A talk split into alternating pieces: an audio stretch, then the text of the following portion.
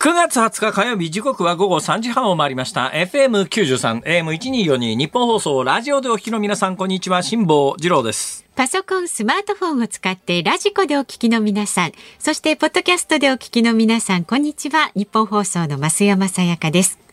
辛坊治郎ズームそこまで言うか。この番組は月曜日から木曜日まで辛坊さんが無邪気な視点で今一番気になる話題を忖度なく語るニュース解説番組です。今一番気になる話題ですか？はい。増山さん。え？寒いんですけど。じゃ一気に気温がね、さっきなんか寒くないですか？屋上の温度計19度になってましたからね。今20度に戻りました。21度。20度、21度、うん。21度って結構寒い感じですよね。寒いですよね。夏場の暖房の目安が18度、はい、冬場の冷房の目安が28度。って、まあ28度じゃ暑いよねっていうだけど25度、車でもあの最近の車ってものすごく細かく温度調整できるようになってるじゃないですか、えー、車によったら助手席と運転席と別々に温度設定できる車なんかもありますけど、うちの私が自分で乗ってる車って変な言い方ですけど、私があの愛用してる車はですね、そういうことができなくて車内一つの温度なんですがでもね、24度、3.5度とかに設定すると、相当寒いですよ。結構冷えますよね。寒やっぱ24度ぐらいより上じゃないと、はい、やっぱり28度だとね、暑いですよ。はい、だけど7度、6度ぐらいで5度を切ると、ちょっと寒いよねって冷えすぎちゃったからちょっと温度上げようかって、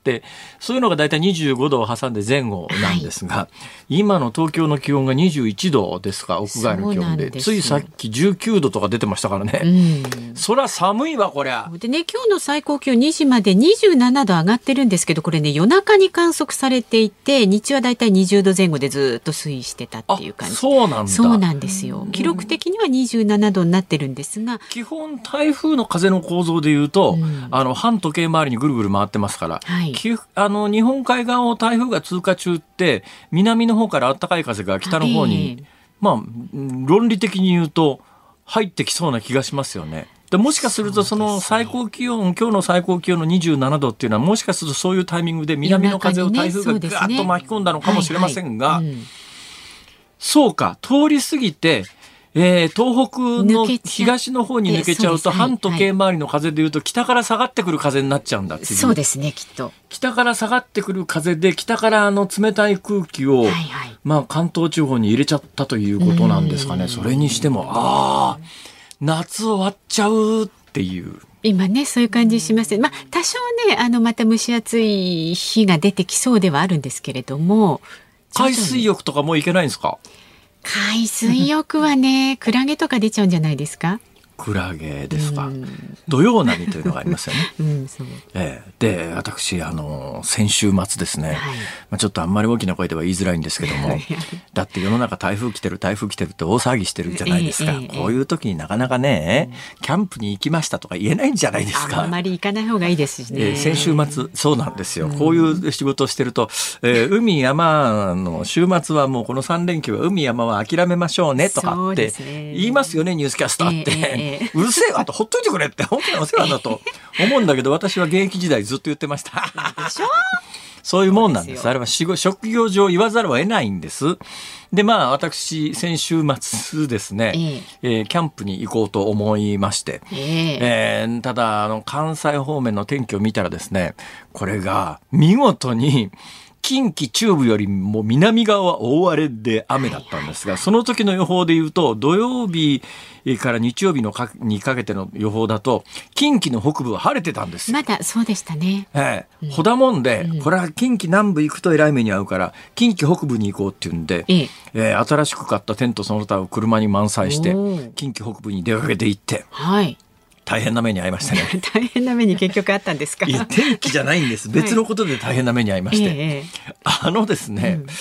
うん、えー、インターネットサイトで無料のえー、キャンプ場というのを探したんですよ、えー、で無料のキャンプ場って結構あるんです、え。ー、でそもそもが私あの子供がちっちゃい時から夏の旅行はキャンプと決めてたんですが、うん、その頃は今ほどオートキャンプ場とかなかったですね勝手に河原とか海岸とかテントを立てて泊まってたんですよ、ね。うん、お金払ってテント張るなんていう習慣はなかったとは言いませんけれども、まあ当たり前になってきたのはこの20年か30年、せいぜい30年ぐらいで、その昔はですね、まあ海山で怒られないだろうなっていうのは、まあ感覚的にわかりますから、ここは大丈夫だろうというところに、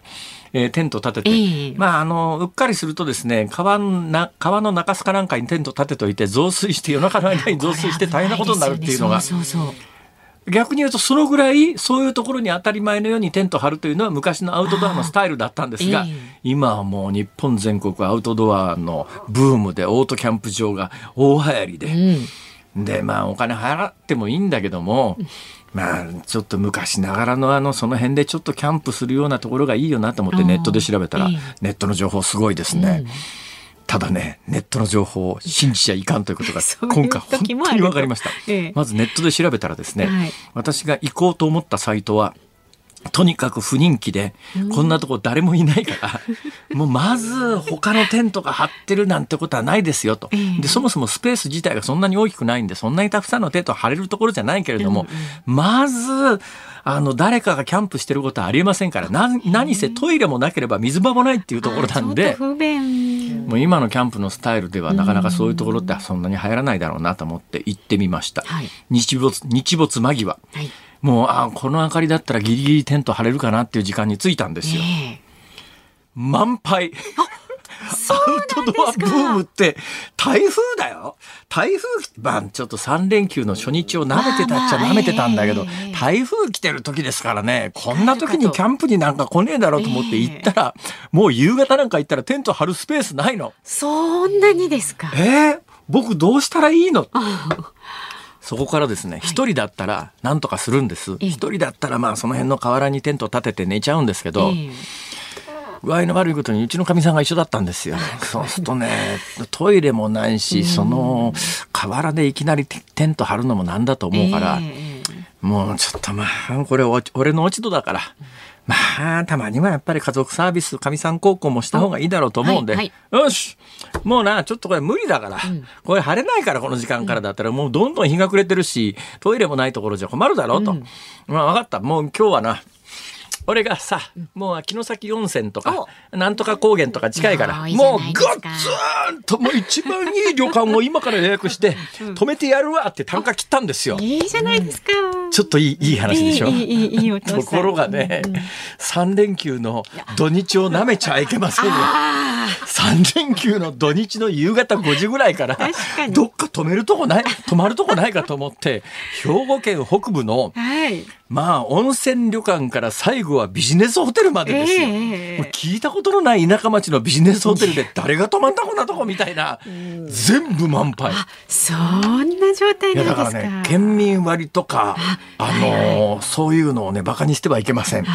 県民割の影響も多分あるんだろうと思います。はいはい台風の初日だよ。近畿を襲うかもしれないっていうそれでも土日のど、まあ、3連休の初日だからということもありますけども、土曜日の夕方に兵庫県中の、えーホテルが全部満杯。あら。ネット上で全部満杯だったんだけど、まあ、しかしたら直接電話かけりゃ、うん一つや二つ夕方だからキャンセルでね、台風来てるから、空いてんじゃないかと思って片っ端から電話したけど、全部、あ、無理ですって言われて、そうですか。どうにもならなくなって。ほいで、はい。よし、帰ろいや本当に。う。もう4時間もかけて行ってんだよ。え帰ろうって言ったら。うーん、しょうがないわね。でもさ、家帰りゃ4時間かけて、だからまだ夕方の5時ですから、はいはい4時間かけて帰ったって9時じゃないですか。そしたらまあ普段のようにお家はあるわけだから。まあそうだけど。だけど、あれ、もしかすると、バカ息子二人自宅に残してますから、うんあいつらが親がいないということをね、親がいない時に、かろくでもないことしてんじゃないかっていうんでええ、それえでえ、すぐにかみさんにですよ。ええ、とにかくな、まず自宅にメールを送ってな、バカ息子一日にメールを送って、とにかく、父ちゃん母ちゃんは、あの、泊まれなくなったので、夜に帰るかもしれないから、家で無茶するなって、予令を入れとけって。まあねそうですよ。その方が安心ですよ。したらね1時間経っても2時間経ってもいや返事が来ない。あら。ら3時間後にようやく返事が来た、一言「バーカ」アホちゃうとか言われて。でもうどどうにもならないんですよ。ホテルは全部満杯、ビジネスホテルまでいっぱい、目の前の無料で予定していたテントサイトは、えー、えー、満杯、えー、その上、ネットの情報ってね、当てにならないなと思ったのは、はいあの、ネットサイトで見てたら、そこのキャンプ場っていうのは、うん、まあ、とにかくいつ行ったって誰もいないよっていうことの情報のプラスアルファで、近所に、あの、スーパーとコンビニがあるから食料調達はそこでできますって書いたんだよ。はいはい、ネットにはっきり書いたんですよ。はい。で私もそのつもりで、うん、食料はまああのクーラーボックスだけ持って行って、うん、食料はまあ直前で、ね、キャンプ場の手前ぐらいで買ったらいいやと思って行ったら、うん、とんでもない山の中で、あのコンビニスーパーはおろおろかタバコ屋の一軒もないというね。もう影も形もこんなとこ絶対店あるわけないじゃんっていうような。へえ。あれまあ多分騙すために書いたとはまでは言わないけれどもや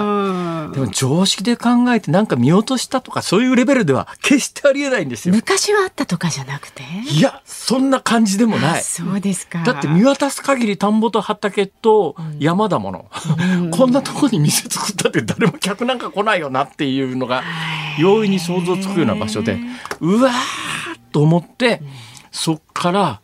とりあえずどうするか。まずここのテントサイトは諦めようと。というのはあの食料調達に近隣のスーパーまでどうも30分ぐらいかかると、うん、で行って戻ってきたら完全に日没を迎えるので、うん、真っ暗になってからトイレの穴掘りなんかできないしもう無理だわこれと思って。だけど家帰るっつったって誰かからも返信が来てないので、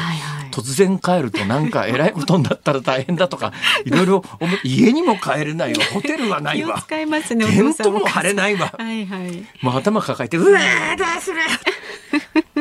それで、ええ。えー、その辺りのですね、はい、お金を払って止められる有料の大きなオートキャンプ場っていうやつを次々見ていって、はい、だけどオートキャンプ場の多くはチェックインタイムがあるのでもうその時点でチェックインタイム超えてるんでそうなんですよ。普通にフリーでキャンプするときにチェックインタイムなんか考えないじゃないですか、えー、ところが今オートキャンプ場っていうのはほとんどのところがですね何時までにチェックインしてください。チェックアウトが何時までホテルみたい。そういうことになってるその代わりお金取られます、えー、その代わりお金取られる。でも水場があるしトイレもあるし場合によったらシャワーもあるしっていう環境は整ってますよね。運が良かったんです、うん、飛び込みで行ったところのね、うん、おばあちゃんがですねもう時間過ぎてるはずなのに、はい、なんかその辺お掃除で残ってて事情をお話ししてですね、えー、すいませんこれで困ってるんです。なんとかここにテントを張らせてもらえませんかって言ったらああ。のね今日台風でキャンセル出てるから空いてるとこ勝手に貼ってくれたらいいから。いやよかった。見放されてなかったですね店員。ね。はいじゃあお家にも帰らず一応テント張れたんですね。お家にも帰らずテント張れました。うん。うん、あよかった、はい、よかった。ただもともと予定していたテントサイトはですね、うん、横横に小川がさらさらと流れていて、はいはい、この小川の横に、うん、えー、私インターネットで8万円も出して買ったですね。サウナ。ええー？サウナ買ったんですか？8万円で、はい、買いました。えこう携帯用というか持ち歩ける？あのテントの中に薪ストーブを設置してそしたらおまけに一産おまけにおまけってあのおまけのプレゼントですね。グリコのおまけのおまけですね、はいはいはい、おまけに一酸化炭素濃度を測る中国製のカウンターみたいなやつがついてきて これ信用できなきゃ命に関わるよなと大丈夫か？これは信用して。本当ですよ。それを試すつもりがですね、うん、えー、試せなくなっちゃいまして。まあそれは、ね、はい、だからあのー、テントサウナを試したらまたこの番組でご報告をさせていただきます。あまあ、まあそんな状況の中であ夏も終わりだなと思って今日来たら気温が20度だよ。ねなかなかキャンプするには寒いシーズンになりますけれどもね。ねはい。うんなんか違うこと話しようと思ったんだけど、まあ、いいですよたっぷり聞きましたんで。そうですか。キャンプ話。じゃあ先進んでください。はい、満足いたしました。そうですか。では株と為替の値動きです。今日の東京株式市場日経平均株価反発しました。連休前の16日と比べて120円77銭高い2万88円42銭で取引を終えました。前日のアメリカ株式市場が上昇したことを好感し、上げ幅は一時300円を超えました。ただ FRB アメリカ連邦準備制度理事会による大幅利上げへの警戒感が根強く上値は重い展開になりました為替相場は現在1ドル143円40銭付近で取引されています昨日のこの時間と変わらずとなっていますさあズームそこまで言うか。この後は、えー、昨日の夕方から今日この時間までのニュースを振り返るズームフラッシュ。4時台は日朝平壌宣言から20年北朝鮮が日本を牽制というニュースにつきまして龍谷大学社会学部の李相哲さんにお電話で伺います。5時台は SDGs 特集です。今週日本放送では SDGs に関する様々な取り組みご紹介しているんですが、今日はこの番組では国産シルクで産業の活性化に取り組む株式会社ネクストニューワールドの代表高島幸太郎さんにお話を伺っていきます番組では今日もラジオの前のあなたからのご意見お待ちしておりますメールは zoom zoom アットマーク 1242.com 番組を聞いての感想はツイッターでもつぶやいてください。ハッシュタグ漢字で辛坊治郎、カタカナでズーム、ハッシュタグ辛坊治郎ズームでつぶやいてください。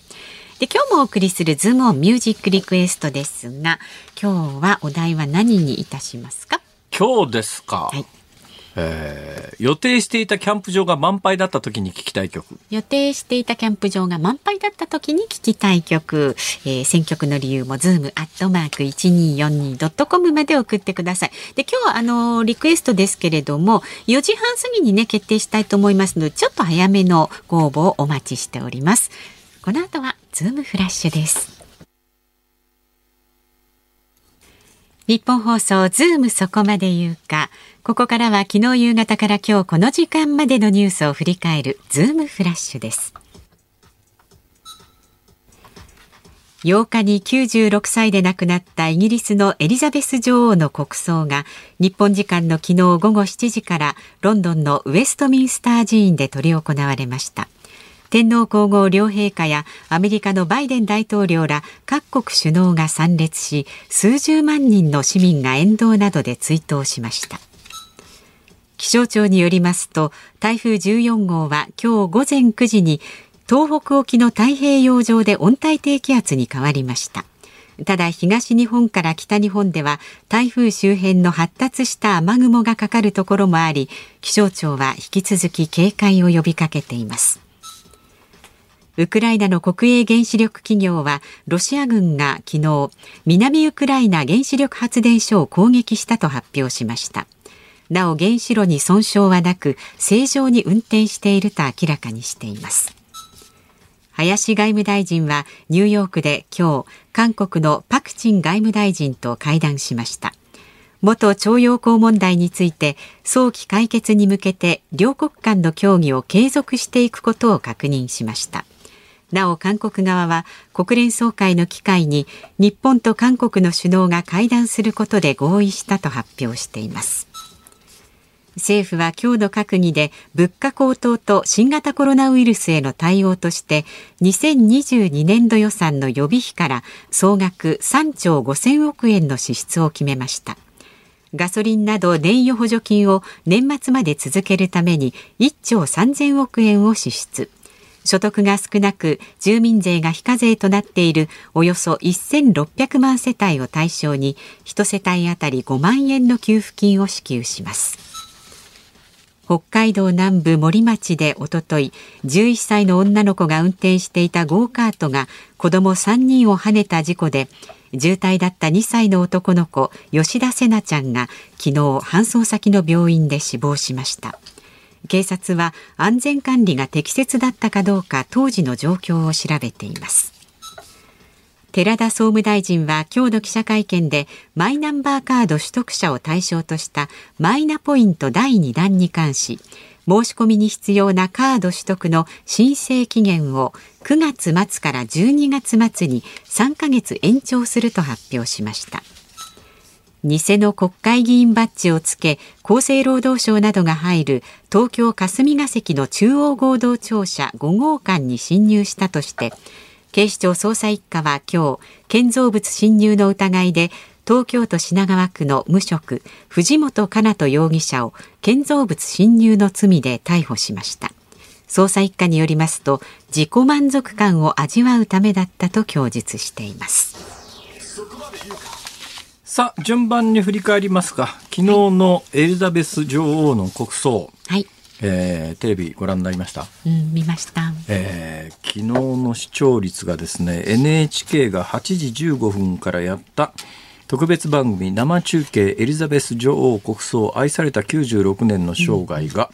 平均世帯視聴率17.5%おお、うん、これは高いわ、うん、はい。相当高いですね、はい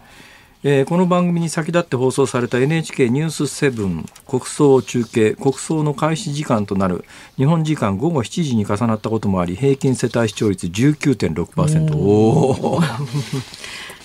れは最近なかなかねテレビの視聴率ってまああのあの調査の仕方が変わったこともありましてね個人視聴率みたいなものを言うことが増えたんでね、えーはい世帯視聴率自体あんまり取り上げられることがなくなってますけども、うん、今まあかつての人気番組でもやっぱり世帯視聴率15%超えることってほとんどなくなりましたからね。そうですよね。これが世帯視聴率で19%とかってこれとてつもない視聴率なんですが、うん、私これ見てないんですけども、はい、その前にですね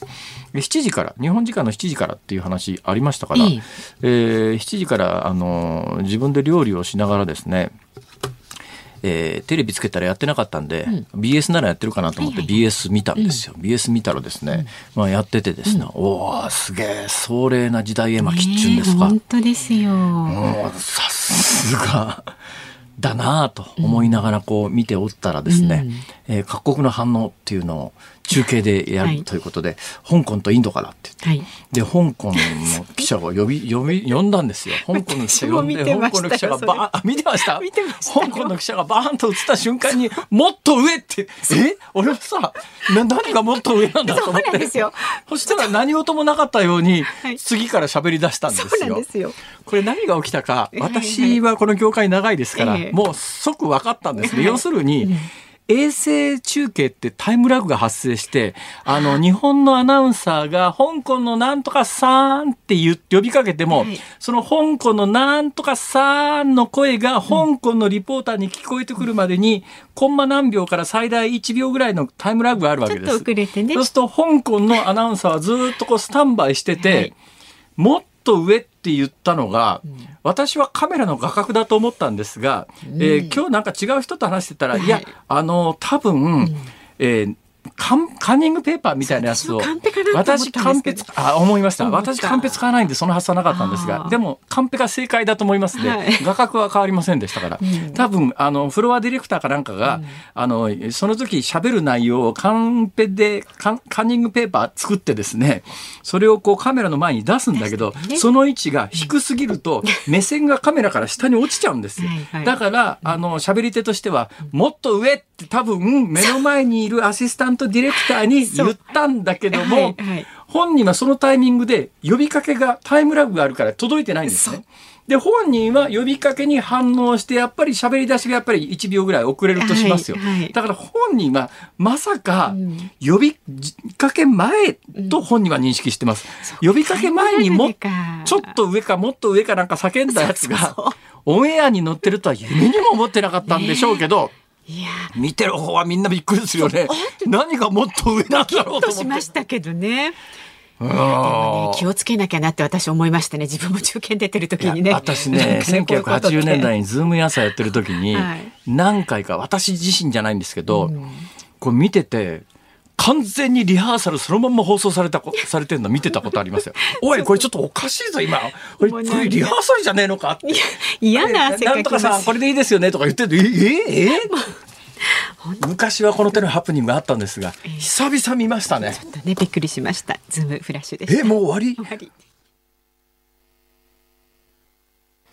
9月20日火曜日時刻は午後4時3分40秒。東京有楽町日本放送第三スタジオから辛坊治郎と。増山さやかでお送りしています。さあ辛坊さんのキャンプのお話ありましたが。どうも恐縮です。フエルさんです。へへ辛坊さんのソロキャンならともかく奥様同伴なら何でも揃ってる系のグランピングとかが良いんじゃないの？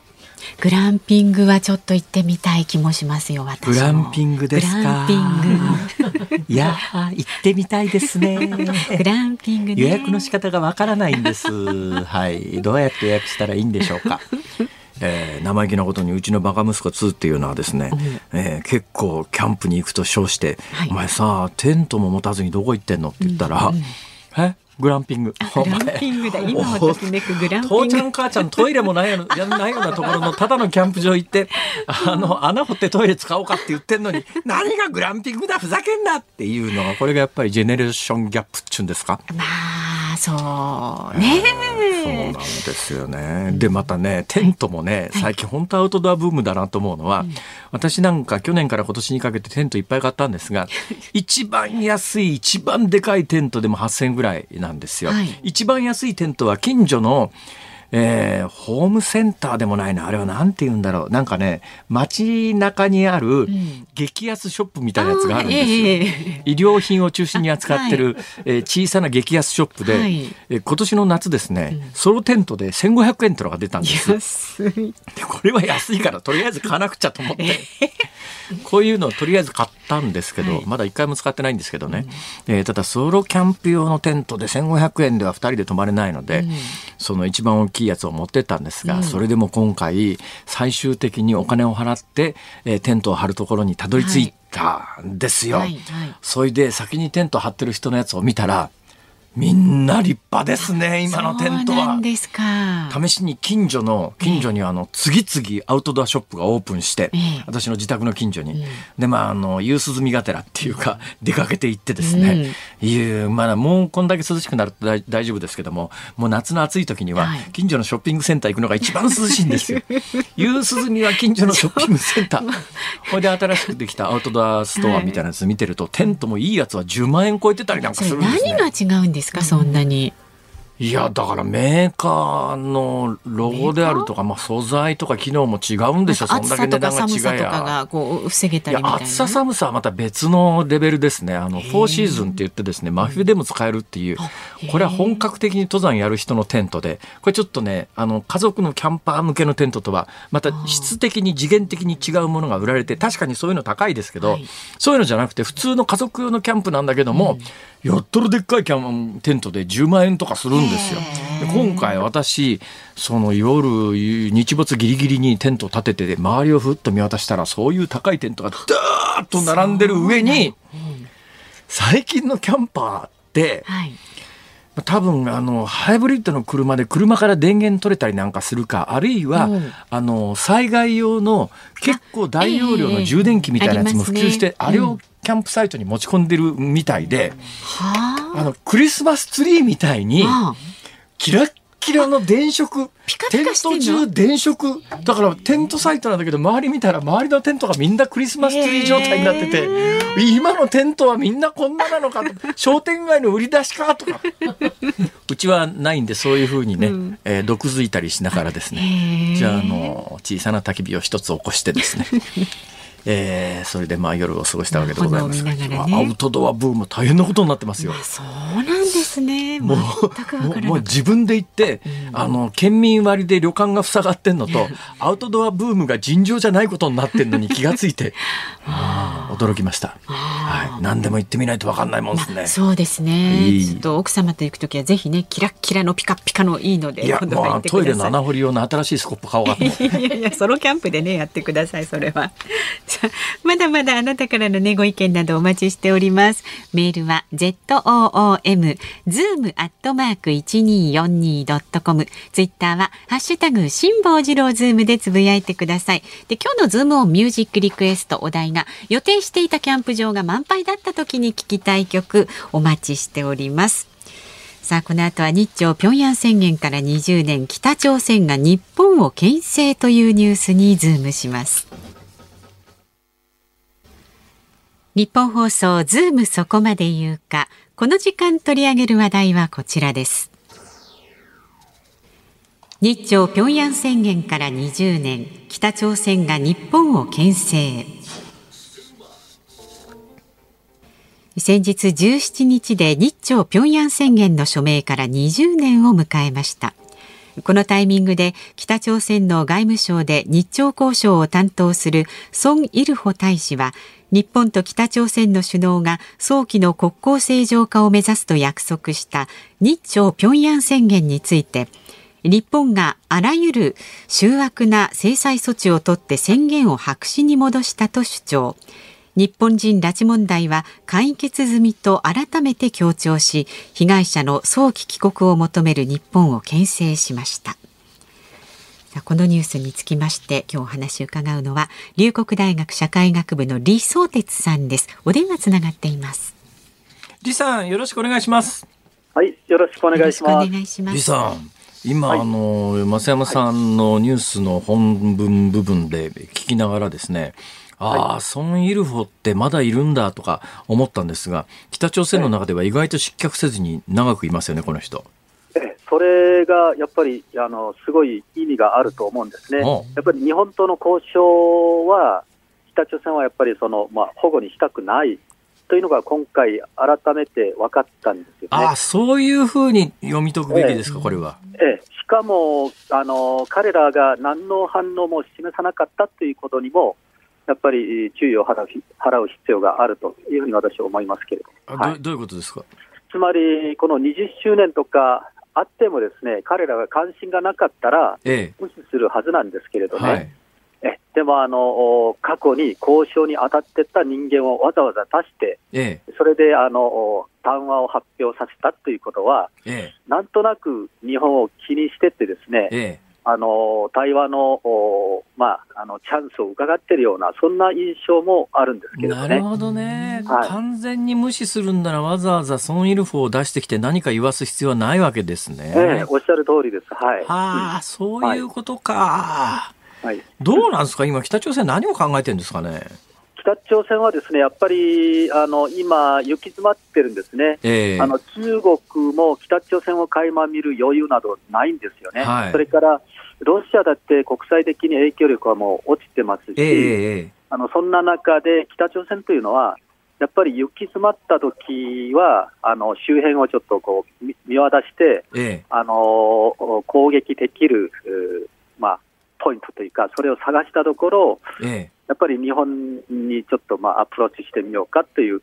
そういう状況じゃないかというふうに思いますけれどね。今、北朝鮮にとってこう周辺国をぐるぐるっと見渡して、まあ、ぶっちゃけ言って、お金引っ張れそうなのは日本ぐらいしかないっていうことですよね。えと思います。はい、あのまあ、本体の話に入る前に、李さん、はい。どうですか、はい、コロナもだいぶ落ち着いてきて、どっかが取材に行かれたりしてます？どんな、どんな生活ですか、あのそろそろね、韓国に行って、ええ。えー、本当は、まああのカールキー、つまりその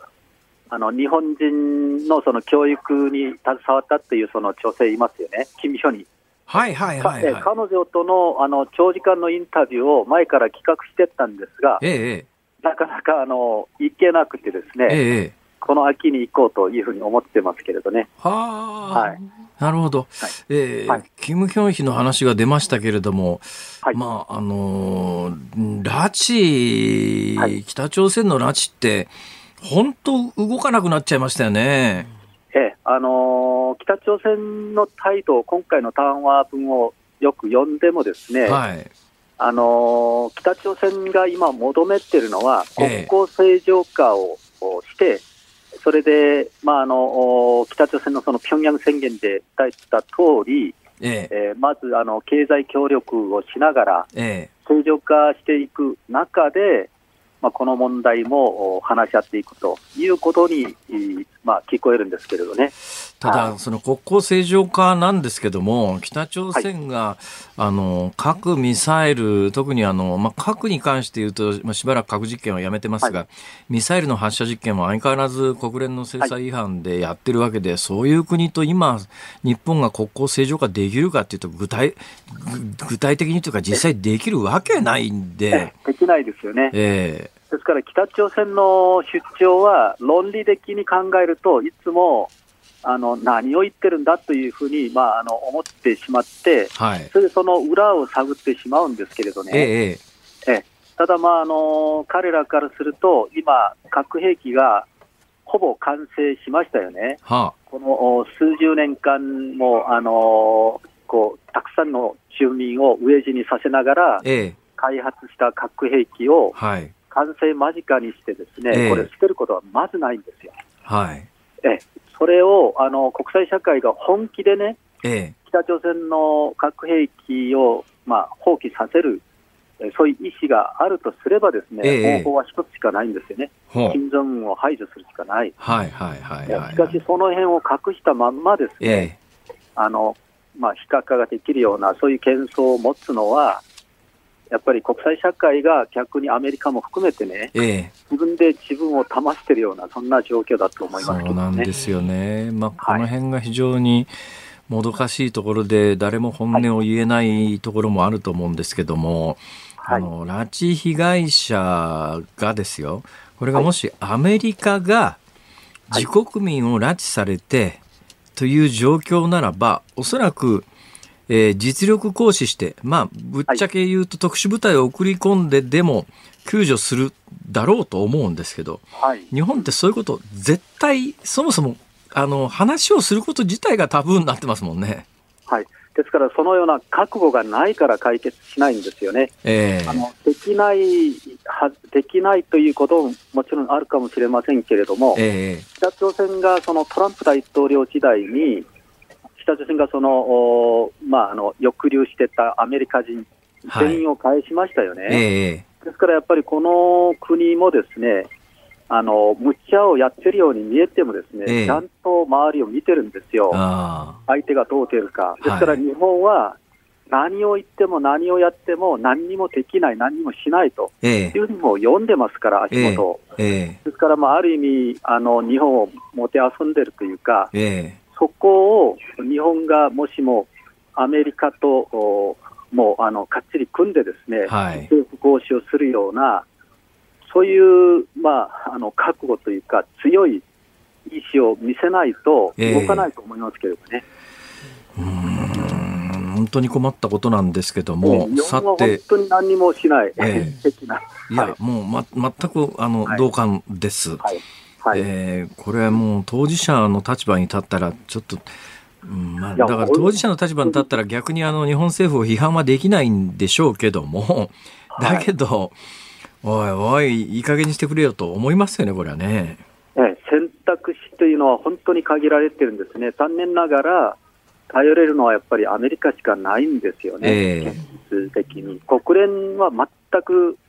その役に立ちませんしね。えー、ですから、今のところ、やっぱりアメリカとどのような作戦を、まあ、あのその描くか、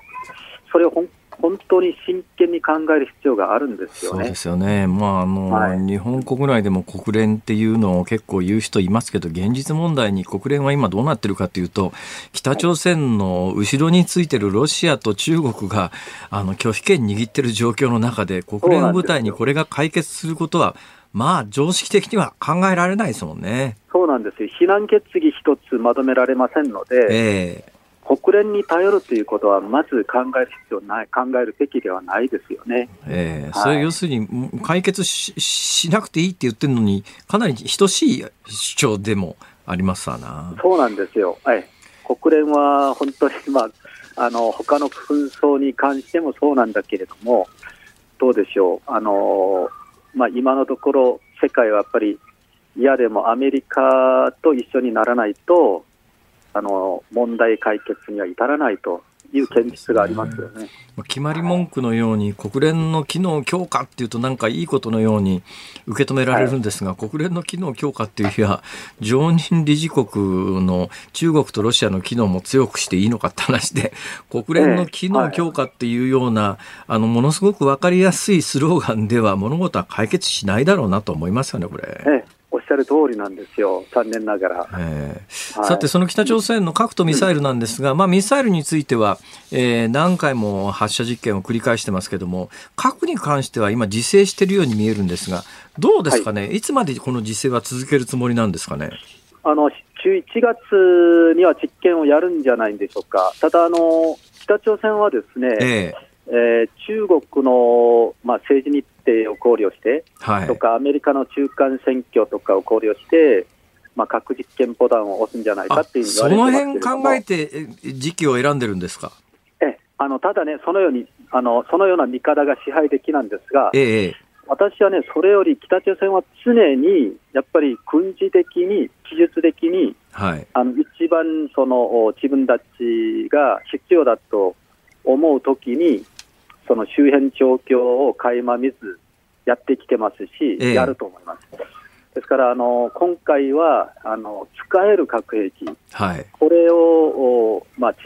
実験しようとしてますので、え。かなりいろんな準備をやってるんじゃないですか、準備を進めてるということは、やるということは間違いない。どうなんですかね、北朝鮮の今、核技術のレベルなんですけども、一番最初に核実験やった頃には、はい、いや、とにかく爆発はさせたけれども、あのミサイルに搭載できるような小型の核は開発できてないから、はい、運搬機能のない核兵器って意味がないよねっていうような議論が日本国内でもあったんですが、はい、どうなんですか、実際に北朝鮮の核の技術って相当上がってきてるんですかね？えあのこれはもうスウェーデンの軍縮研究所とか、はい、あのアメリカの国防研究所の見解からすると、えー、戦略核兵器はまあ40枚ぐらいすで、えー、に持っていると、ただ、えー、戦略核兵器は使えないですよね、はい、ですから使える核兵器、これを今、北朝鮮が一生懸命、まあ、作っているという状況ですので、えー、ますます状況はまあ危険というか、今回の7回目の核実験をアメリカがとても気にしているのはその辺ですよね。ですから、まあ、はい、はい、これからあの北朝鮮はあのアメリカを攻撃するための ICBM だけもあの開発しているかといったら、すでに日本と韓国を攻撃するようなミサイルは、いくらでも持ってますからね。ええ。ええここはとても危険ですよねその日本、はい、韓国に届く、まあ、短距離、中距離の、えー、ミサイル、この技術があるのはもう判明してて、実験も何回も繰り返してるんで、はい、持ってるのは間違いないんですが、はい、そこに核兵器を、まあと、そこに搭載できる程度のサイズの核兵器っていうのを、もう北朝鮮は持ってると考えるべきなんですかね？考えるべきでしょう。ただあの、実戦配備はまだしてない状況だと思いますけれども、ええ、昨年来のその度重なるそのミサイル発射実験、ええ、それはですね北朝鮮発表を見ても、前線部隊のその配置転換とか、それを狙っての実験だというふうにはっきりと言ってますので、はい、えあの小型化の核あの核を持てば、ですねそれを実戦配備に動くというふうな状況だと思います。はいまあ、常識的には、だからといって北朝鮮がすぐに核ミサイルの発射ボタンにね、指を置いてそれを押すとはとても思えないんだけど、そんなことすりゃもう、あの、えー、北朝鮮にとっても破滅的だろうから、そんなことはしないだろうというのが一般的な常識で、私もそう思うんですけども、えー、ロシアのウクライナ侵攻みたいに、まさかやんねえだろうというようなことを独裁者ってやってしまうっていう、それを見せつけられると、何すっか分かんねえよなっていう危機感、恐怖感はありますよね、これ。えそうです、今回の最高人民会議で、一つは核兵器の使用は金正恩に委ねると、それからあの5つのですねその核兵器を使うための前提条件も発表してるんですね。ええ、その中でとてもその特徴的なのは、あの韓国とかアメリカが通常兵器で首脳部、つまり指揮部を打撃するような気配を見せても、我々は核兵器を使うと。ということは、つまり金正恩の斬首作戦とかを考えたりとか、ええ、そのような兆候を見せたら、我々は核兵器を使うというふうに脅してるんですね。ですから逆に言えば、まあ、金正恩は、私、核兵器を使う可能性があるから、何もするなよというふうに、ちょっと怯えてるというふうに見てもいいと思います。なるほど、はいまあ、まともな国なら、はい、あの例えば最高権力者が核使えっつっても、まあ、ある程度そのプロセスの中であの実動部隊が動かないみたいなことも、まあ、当然希望的観測としては持てたりするんですが北朝鮮ではその希望的観測はまず持てないでしょうね。持てないですね。ただ金正恩の精神状態が少し心配ではありますけれども、え彼があの正常であればですね、え。独裁者はまあ、卑怯でもありますから、ええ、彼が核兵器を使うということはちょっと考えにくいし、使ったらまあ、最近あの、韓国の行動参謀基調が言ったように、北朝鮮政権は存在できないと。えー、ですから、彼らもそんな、まあ、プーチンを見てもそうですけれども、えー、使った途端に自分が危ないので、えー、ハードルは高いですけどね。はい、まあ、どうしたらいいんですかね、日本としてはね。日本は残念ながらですね、アメリカと本当に何か救出作戦をあの実行はしなくてもですね、ええ、何かやるような、そういう雰囲気を作って、それでもう一方では、金正恩をターゲットにして、ええ、やっぱり彼のその人権に反する、人道に反する罪をですね追及するような、はいえ。彼を逮捕するとか、国外に出たらえあるいは短所するとか、そういうふうに圧力をちょっともうちょっと違う次元での圧力をかけていかないと、交渉とか全く動あの進展しないでしょうね。まあ、そういうことをアメリカが全くしないかっていうと、例えばイラクであるとか、リビアであるとか、まあ、現実にやっってる、まあ、実績っていうか、まあ、それはあの辺は後ろに中国がいないからだという、言われりゃそうなんだろうと思いますけども実際あの北朝鮮の後ろ盾に中国がある状態の中でイラクやリビアにしたのと同じことをアメリカができるかというところはかなり困難だろうとは思いますが、はい。はい、でも何にもしなくいそうなんですよ、はい、っていうのはこれちょっと、あの拉致の被害者のご家族の気持ちを考えると、ありえないですよね、これ。日本がやっぱり覚悟を決めなければならないんですね、金正恩は忘れてはならないのは、今、テロ支援国家の頭なんですよね。えー、ですから、法律的にどうなるか分かりませんけれども、あのアメリカがその昔、ノリエガ将軍を逮捕したかのようにね、はいはいはいはい、そういう作戦だって真剣に考えていいんじゃないかと思いますけれどね。そうですねはい、全く同感ではありますが、はい、なかなかしかし、はい、ちょっと過激かもしれません動く、はい、どこも動く気配がないのが、なんともやるせないですけどね。はい、本当にそうですね。ねはい、もう今、そこにもう本当に救出を待ってる人たちがいるという。いや、本当にそれを考えると、もう、胸が痛くなりますね。そうですよね。まあ、あの、李さんなんか、北朝鮮ではなくても、あの、中国北部で、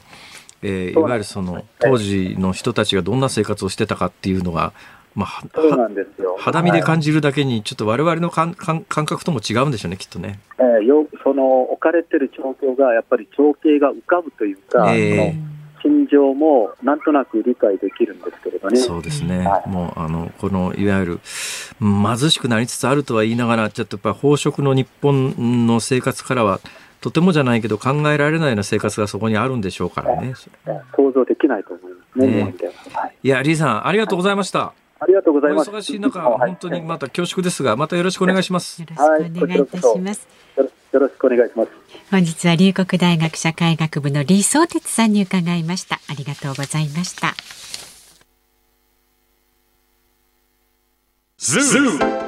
日本放送辛坊治郎ズームそこまで言うかをポッドキャスト YouTube でお聞きのあなた。いつもどうもありがとうございます。日本放送の増山さやかです。お聞きの内容は配信用に編集したものです。辛坊治郎ズームそこまで言うかはラジオ局日本放送で月曜日から木曜日午後3時半から毎日生放送でお送りしています。番組はラジオの FM93 AM1242 に加えてラジコでもお聞きいただけます。ラジオラジコではポッドキャスト YouTube 版にはないコンテンツが盛りだくさん。アトムさん吉田由紀ちゃんの中継企画さらに辛坊さんが「夕刊富士」の気になる記事を解説するコーナーそして辛坊さんが聞きたい曲をお送りする「ズームオンミュージックリクエストなどラジオラジコでしか聞けないあんなことやこんなことがいっぱいです。ポッドキャスト YouTube を聞いた後はぜひラジオラジコで辛坊治郎ズームそこまで言うかをお楽しみください。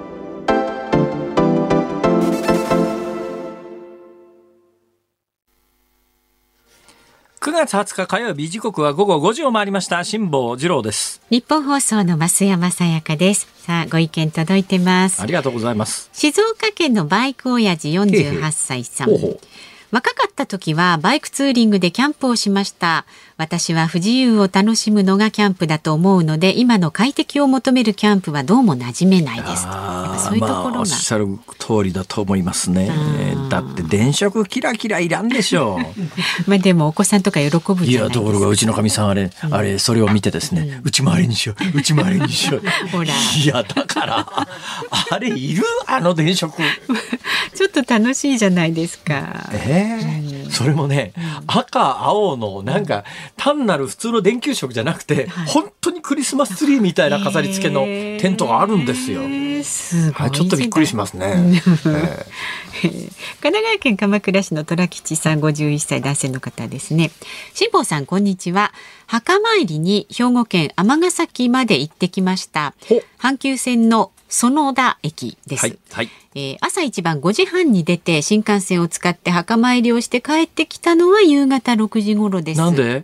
連休もあったのか新幹線は混んでましたね。ん？朝一で行くと9時半にはお墓につけるので綺麗にしてお昼は串焼きを食べて帰ってきました。どちらの方ですか？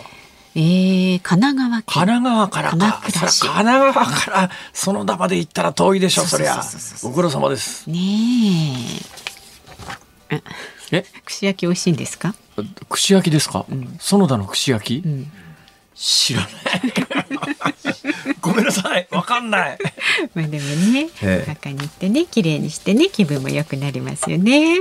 さあ番組ではラジオの前のあなたからのご意見24時間お待ちしておりますからね。ニュースに関することそれ以外のこと何でも結構です。zoom アットマーク 1242.com ツイッターはハッシュタグ漢字で辛坊治郎カタカナでズーム。ハッシュタグ辛坊治郎ズームでつぶやいてください。ご意見お待ちしております。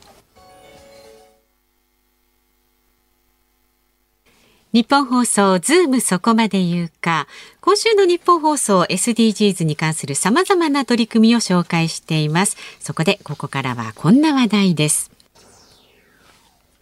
国産シルクで産業を活性化する新しい取り組み。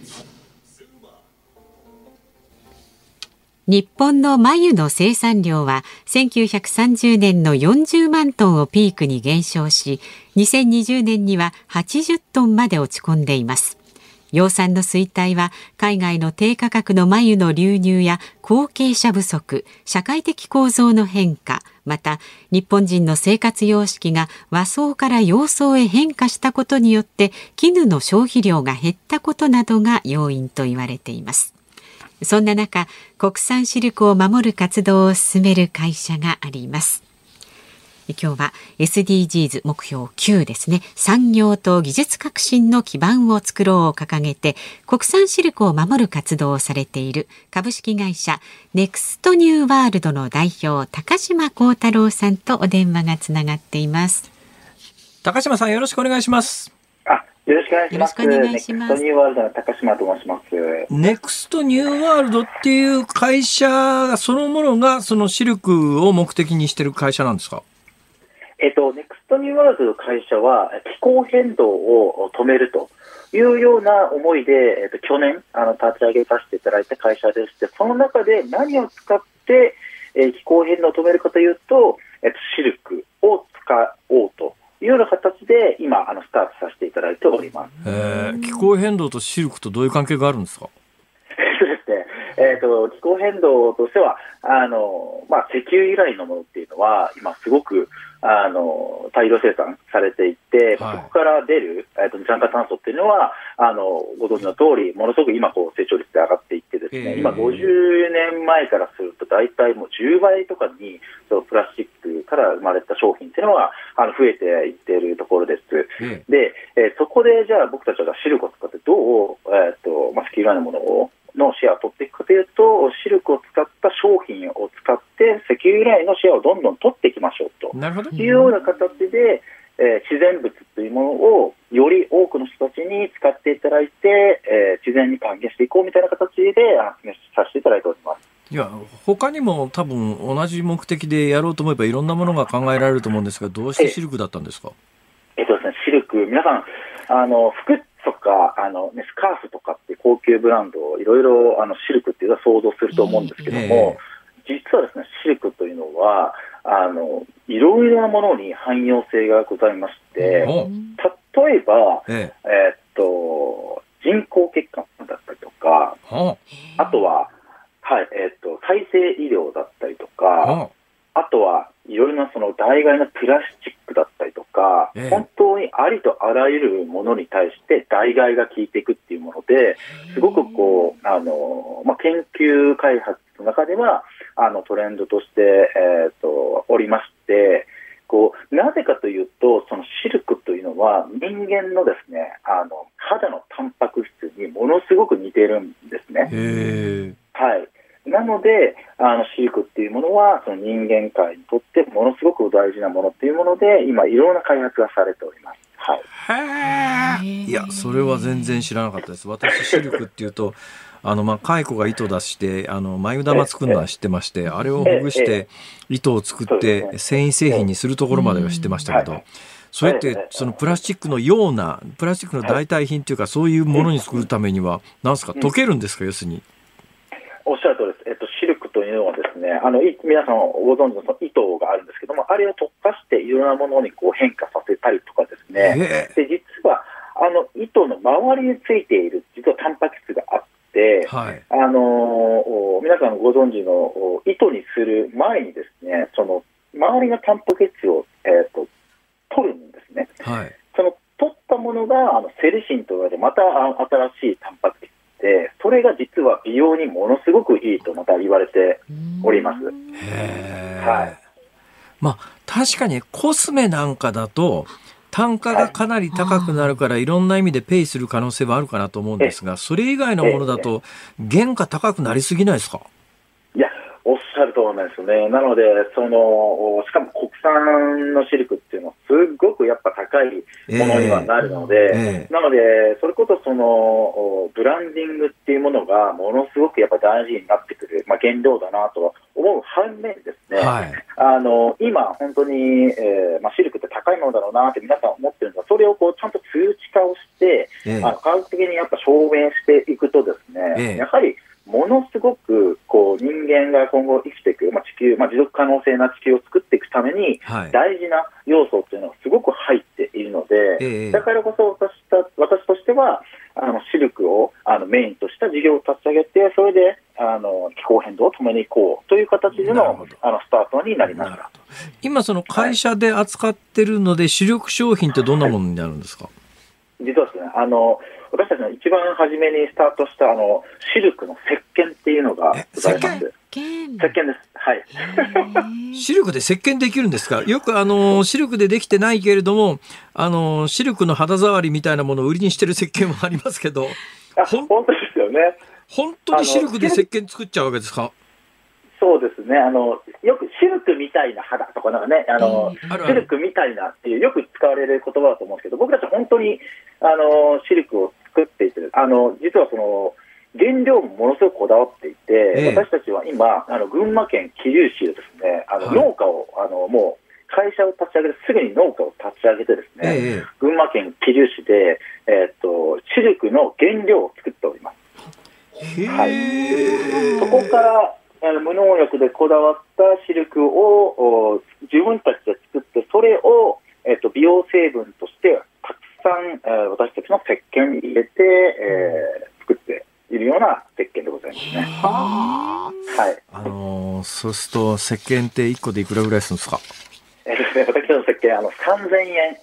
あの、税込み3000円、あの、するんですけども、えー、あの、私はすごく、あの、原価は実は他の化粧品会社さんよりも高く設定しております。大体倍ぐらい。ああ、いや、わかるわ。だって、どうコストを抑えたって、はい、いや、あの、自然の蚕が作るものが原料ということになると、手間考えて、時間考えて、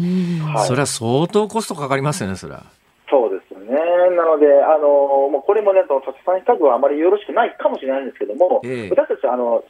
もうシルクを原料から作っておりますので、ええ、それこそ本当、他さんよりもたっぷり入れることがもちろんできてですね、はい、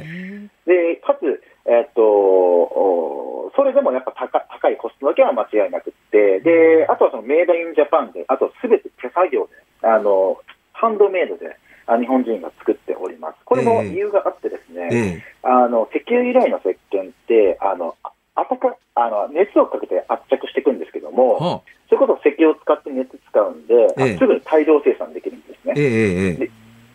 で成分というのはあの熱をかけると結構こう死んでいくような成分が多いのが、はい、あの自然界のあの成り行きでですね、はいはい、私たちはその熱をかけずにハンドメイドで、えー、っと素晴らしいシルクのあの人間の肌に一番近しいシルクの素晴らしいタンパク質を壊さないように、ええ、熟成、4週間熟成して、ええ。ーと、ハンドメイドで作っているので、もうそれこそもう原価はね、ものすごいやっぱ高いんですけども、はあ、まあ、それこそ何もこう、えーと、素晴らしいタンパク質が壊れてない石鹸がやっぱ出来上がって、まあ、だからこそ3000円という、まあ、値段で作らせてもらってるんですけども、これでも、あの、笹さんよりも、あの、ものすごく高い原価で、あの、販売させていただいております。はい、それにしても、はい、高島さん、まだそんなに年じゃないですよね。はい、私、えっ、ー、とですね、私40歳ですね、今。40歳。なりました。かなり若いですね。私なんかの世代だと子供の頃、近所の農家であの、蚕棚があって、あの、あの、蚕が桑の葉っぱを食べる音なんかまだ耳の底に残ってたりなんかするんですけど、そういう原体験も多分ない年だろうと思うんですが、なんでまた、あの、こういう世界に飛び込んだんですか？そうですね、私、あの実はその日本の上場、まあ、一部上場会社の役員を6年間ぐらいあの従事させていただいておりまして、役員？はい、あのやらせていただいておりました。でその前はあのアマゾンアマゾン、アマゾンで、えっと、いろいろなこう部長を経験させていただいておりまして、う。ん、えー、いろいろなその小売のことに対して、あの、ずっと、あの、仕事をしてきていた中でですね、ええ、あの、まあ、それこそ、ね、少しちょっと話戻るかもしれないですけど、やっぱ石油由来のものだったりとか、あとはその二酸化炭素を出すような、まあ、生産の仕方だったりとか、あとはもちろんその作るあ作っている方々に対してのそのディスカウントだったりとか、まあ、すごいね、いろんなその小売の問題があの見えてきてですね、まあ、そこをやっぱ改善をしたいと、まあ、自分自身その仕事をしながらそれを改善するって、やっぱ SDG にすごくこうあの向いていくので、なのでそういったことを自分の事業でやりたいなと思ったので、えー、自然原料、まあ、シルクを使った農家から、えー、と小売まで全てを一本化したサプライチェーンを作ることによって、新しいその SDGs というものを達成できる可能性があるんじゃないかなと思って、まあ、こういった形ね、あの従事させていただくような流れになったという形でございます。SDGs っていうのは、まあ、 Sustainable Development Goals、あの持続可能な開発目標の英語の略ですけども、商売自体がやっぱり持続可能でないと長く続けられないんで、どうですか、その辺の目処は立ってきました？えー、まだまだですね、やはり商売というのはとっても難しいと思います。はい。まあ、ですがですね、あの、私たちの石鹸、まあ、ありがたい話で、えっと、伊勢丹新宿さん店さんだったりとか、今、それこそその、あの銀座ロフトさんだったりとかに取り扱っていただいておりたりとか、もう、あのー、せっかくですから、はい、石鹸の名前言っていただいていいですよ。あありがとうございます。えっ、ー、と、ウィズ・オア・ウィズ・アウトというブランドでですね、あの、 So Silk Fluffy Soap という、あのシルク石鹸を今現状売らさせていただいております。なるほど。デパートで売ってるんですね、はい、デパートで。あ、売らせていただいております。はい。はい、よくわかりました。はいえー、いや、忙しい中ありがとうございました。いや、全然なんかね、はい、ここにある写真がですね、はい、なんか高島さんの写真、窪塚さんによく似てんですけど。いや、それは本当の窪塚さん。いや、あ、そうか。宣伝用の窪塚さんですよ、これね、ポスターでね。なんか、窪塚にさんにそっくりだなと思ったら違うんだ、窪塚さん本人だったこれ。そうです。あの、対談もさせていただいて。でもなんとなく雰囲気似てますよね、これ。ご本人の写真もありがとうございます。ちょっと褒めすぎだな、それは。ありがとうございました。はい、お忙しい中どうもありがとうございました。はい、SDGs 達成させてもらいますと思います。はい。株式会社ネクストニューワールドの代表高島幸太郎さんでした。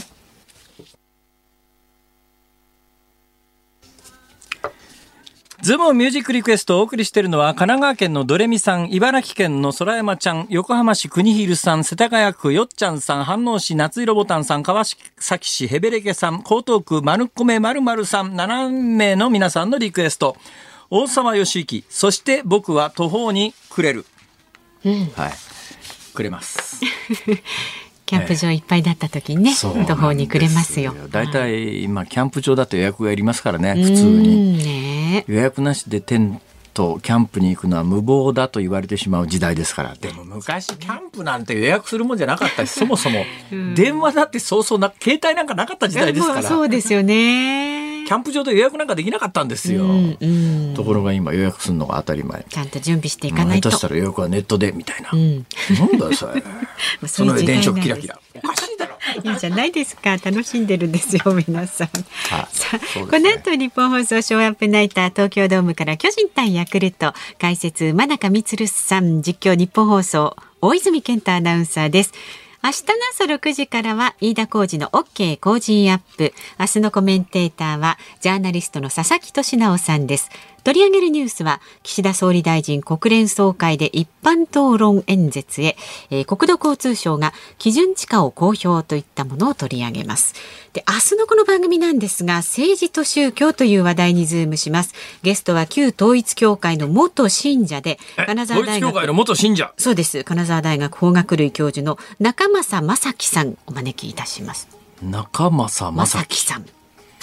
中正正樹さん10回続けて言えみたいな名前。ちょっとね、使いそう名前で遊んではいけません。辛坊治郎ズームそこまで言うか、ここまでの相手は辛坊治郎と松山さやかでした。明日も聞いて、ちょうだい